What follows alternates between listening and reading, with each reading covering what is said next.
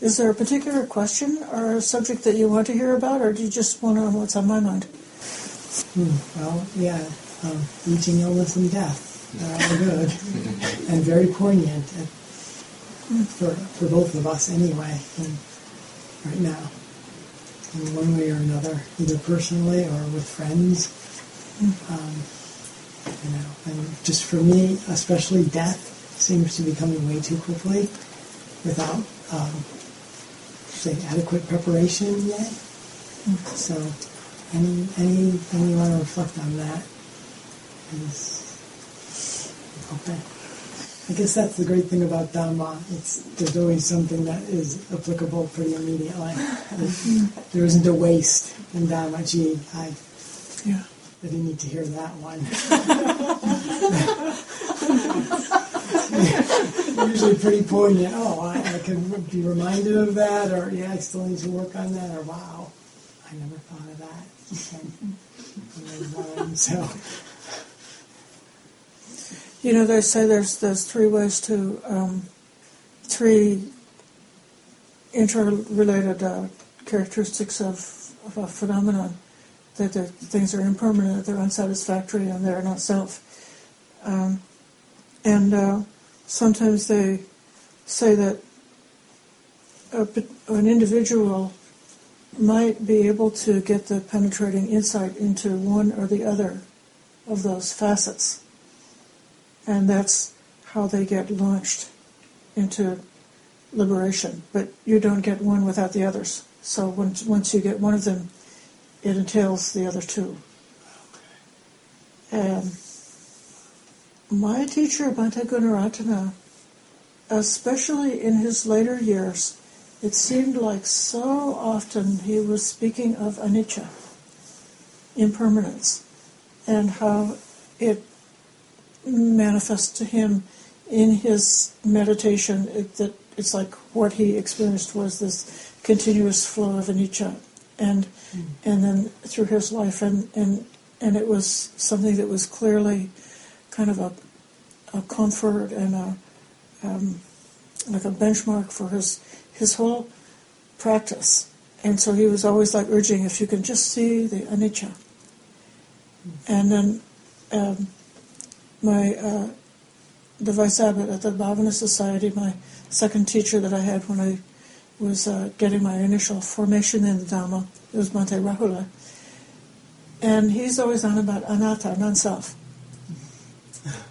Um, he wrote a, a small book of uh, excerpts uh, from the suttas on the topic of anatta, and he spent, I think he spent a lot of years um, developing his uh, the perception of non-self, and in particular, I know that when Bhante Rahula was a young man, he had some difficult psychological formations around. Um, impatience or anger and things like that.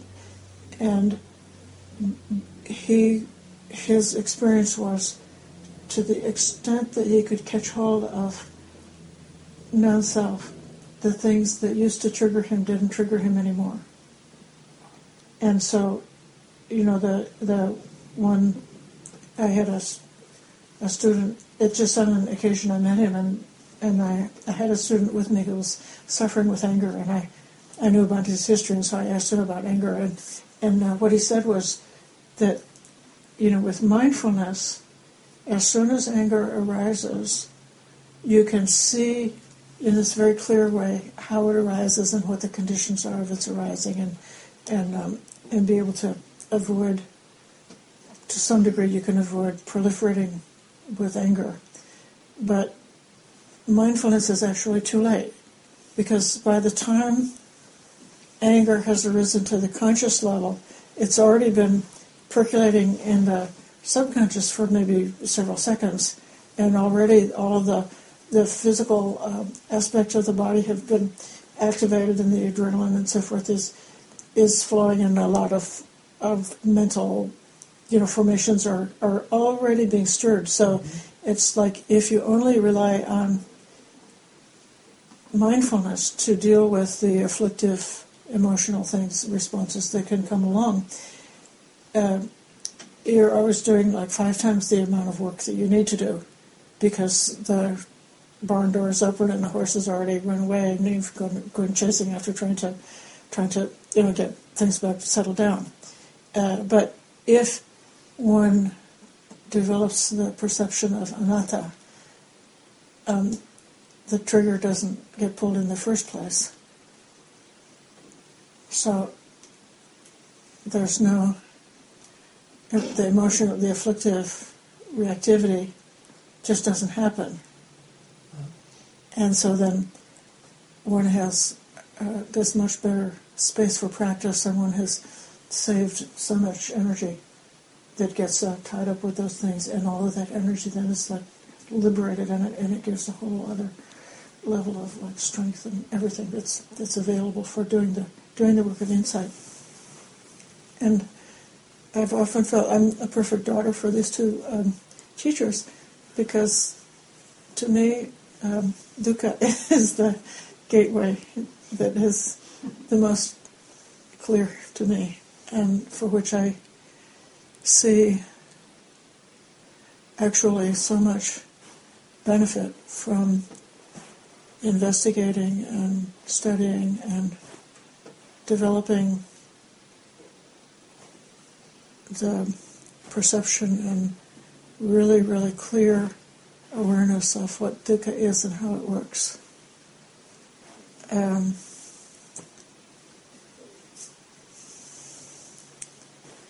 the sutta that um, we're going to be uh, covering in this upcoming retreat, the Dhatuvibhanga Sutta, it starts out with the um, uh, 18 uh, phenomenon that happen through the six senses and the three feelings.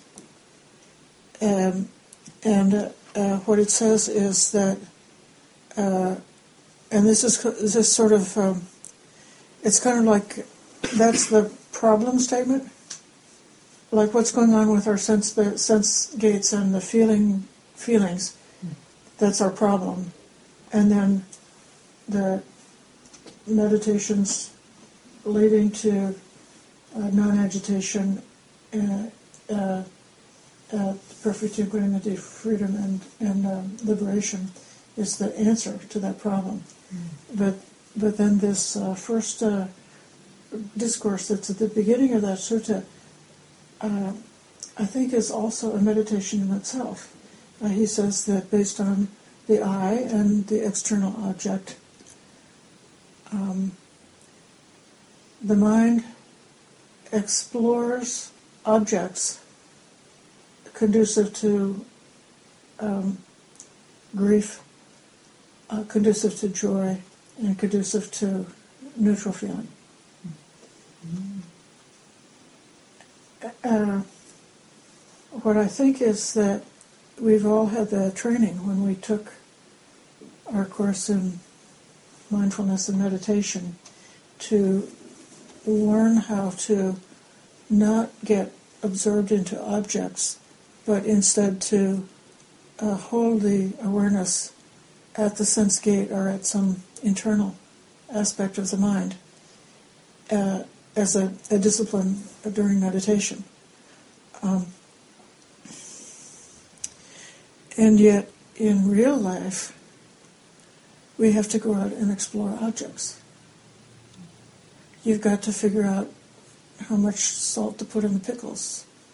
You've got to know if the car is working or not, or you know what needs to be done to uh, repair something, or what needs to be done to make things operate as you wish them to operate, or is the situation uh, safe for me, or is it not safe for me, or if there's uh, some uh, social problem, uh, we don't want to be like tilting at windmills trying to uh, overcome some trivial side effect of the social problem. We want to find out what's the essence, what's the real mechanism, why this social problem is arising, and is there something that can be said or done that, that can allay the uh, the uh, situation in a, in a way that's that's more to the heart, that's more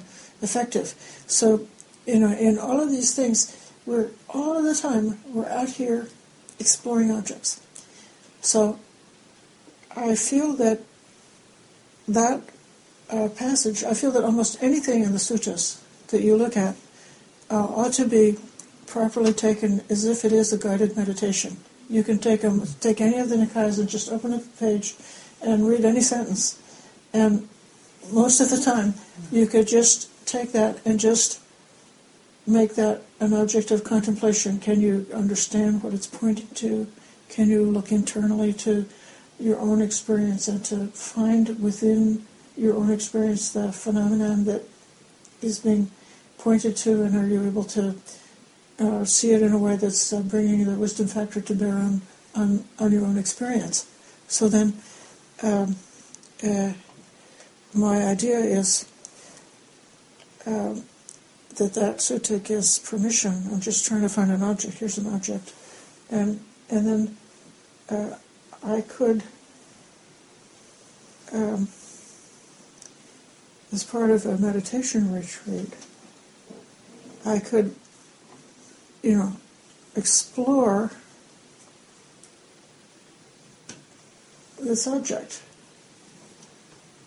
You know, what's it, what's it really like? What color is it? What shape is it? What, what use is it? Um, is it a good or bad example of what it's supposed to be? And then when uh, the mind is exploring an object, what is happening? Understand, you know, what, how does it happen? How does it get from just, okay, this is an object to then some other object or this object in a different circumstance that causes the heart to lift up in joy? or, or that causes the heart to um, be bowed down with frustration or anxiety. Uh, how? What's you know to to really just investigate that, um, and in part what the sutta answers when it goes from that part about the eighteen experiences, six senses times three kinds of feeling and then it goes from there to uh, looking in terms of the elements. Um, then at that level, you um, would see that looking at something in terms of elements, that the sensual uh, passion or the lust or, or whatever would tend to be abstracted out of it. And so you you wouldn't be experiencing the food is delicious or the bed is being so soft or the person is being so so so beautiful or so handsome. Uh, but you would be just merely seeing it as elements and in that way the tendency for the joy and grief would be allayed and the mind would be more mm. inclining towards neutral feeling, which is giving a space of practice.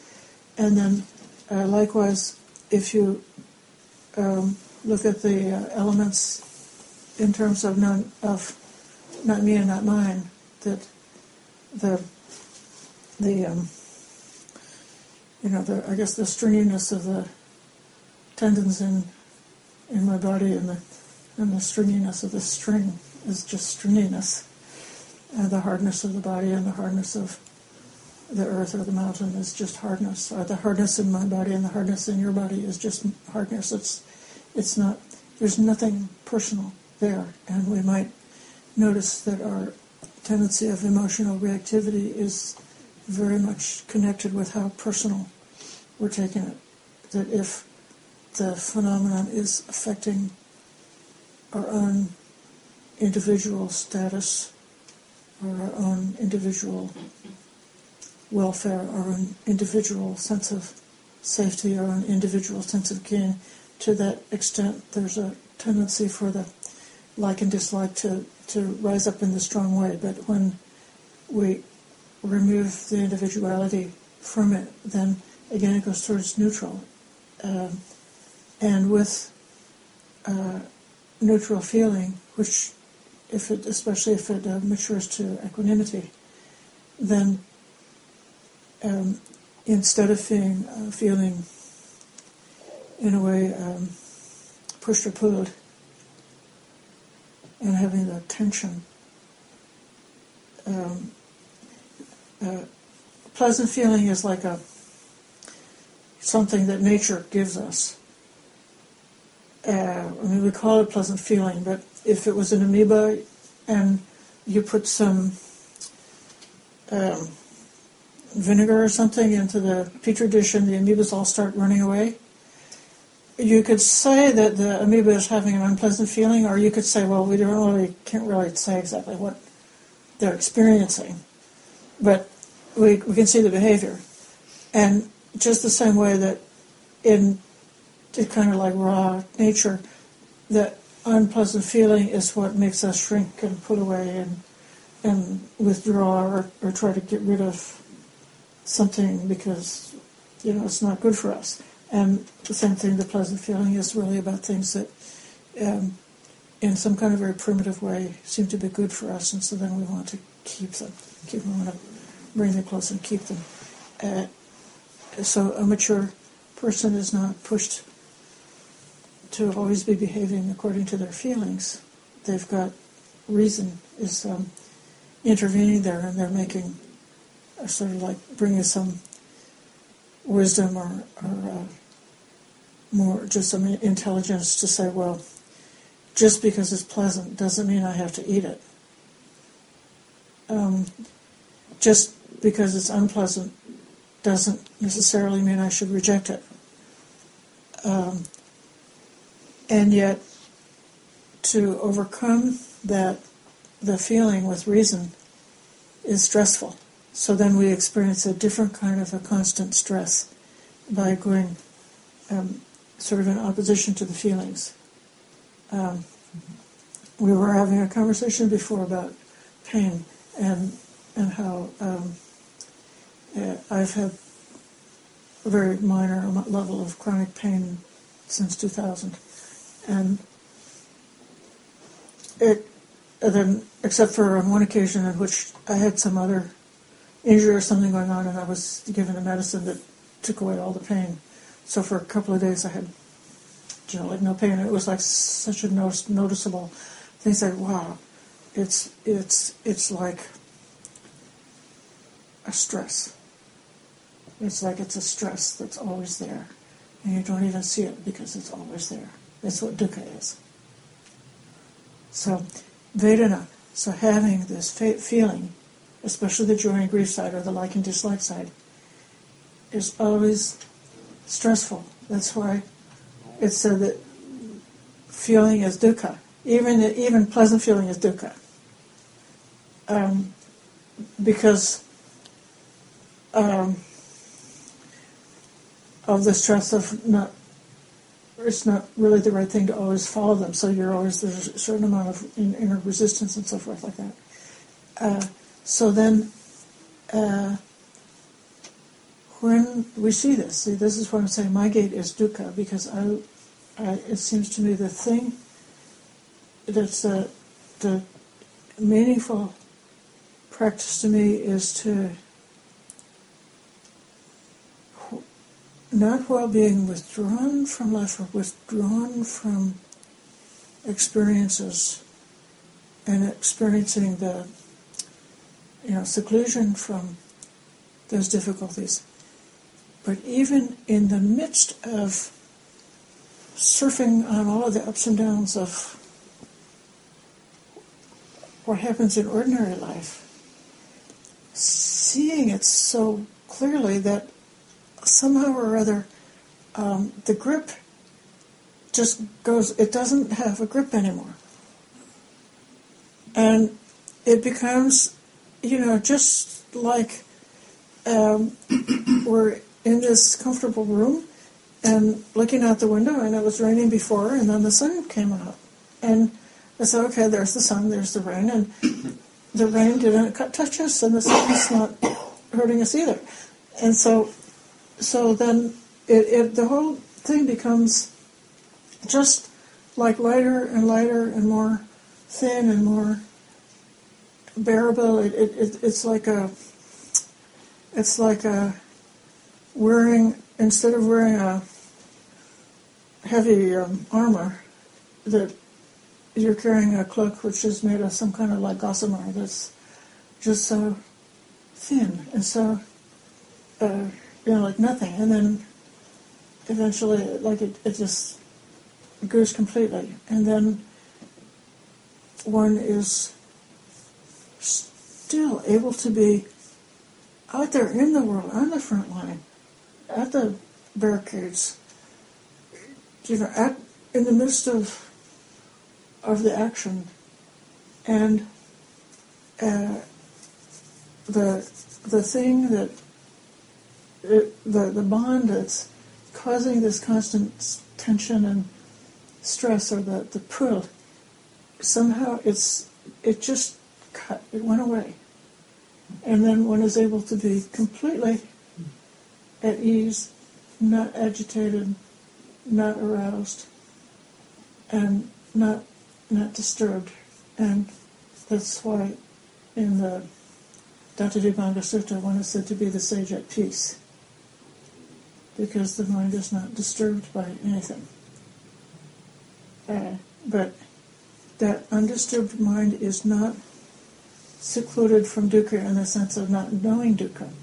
It's like uh, the sage can know dukkha without participating in dukkha. You can see that distinction.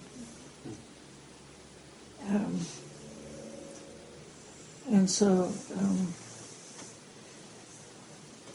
I, f- I feel that um, because we have this training to um, train ourselves to avoid getting lost in obsessing about objects during our cushion practice, that a person, a student of meditation, might make the mistake of thinking that when they do get involved with objects, that they're doing something unskillful, and then uh, they don't want to. You're kind of like you don't want to look at it. You want to just get away from it because it's unskillful. Uh, but instead, instead of just um, withdrawing so quickly, to just kind of like stay with it and you say, oh, well, oh, this is really pleasant, or oh, this really hurts. And to just relax with that experience and allow the experience and know the experience. And, and, and, and somehow from that, from being able to like be really fully present without flinching, to have like a kind of like a big open heart that is able to just kind of like be there and not turn away from anything. But then uh, that's the other gate. So just the same thing that Bhante Gunaratana gets from any Anicca what Bhante really gets from Anatta, I'm getting it from Dukkha. and, and so, like, when a bad thing happens, Bhante knows that it's impermanent. And Bhante Rahula knows that um, it's not it's not his problem. And I know, okay, so what did I expect? This is samsara. And the Buddha was right. Uh, there is dukkha. So that's my reflection.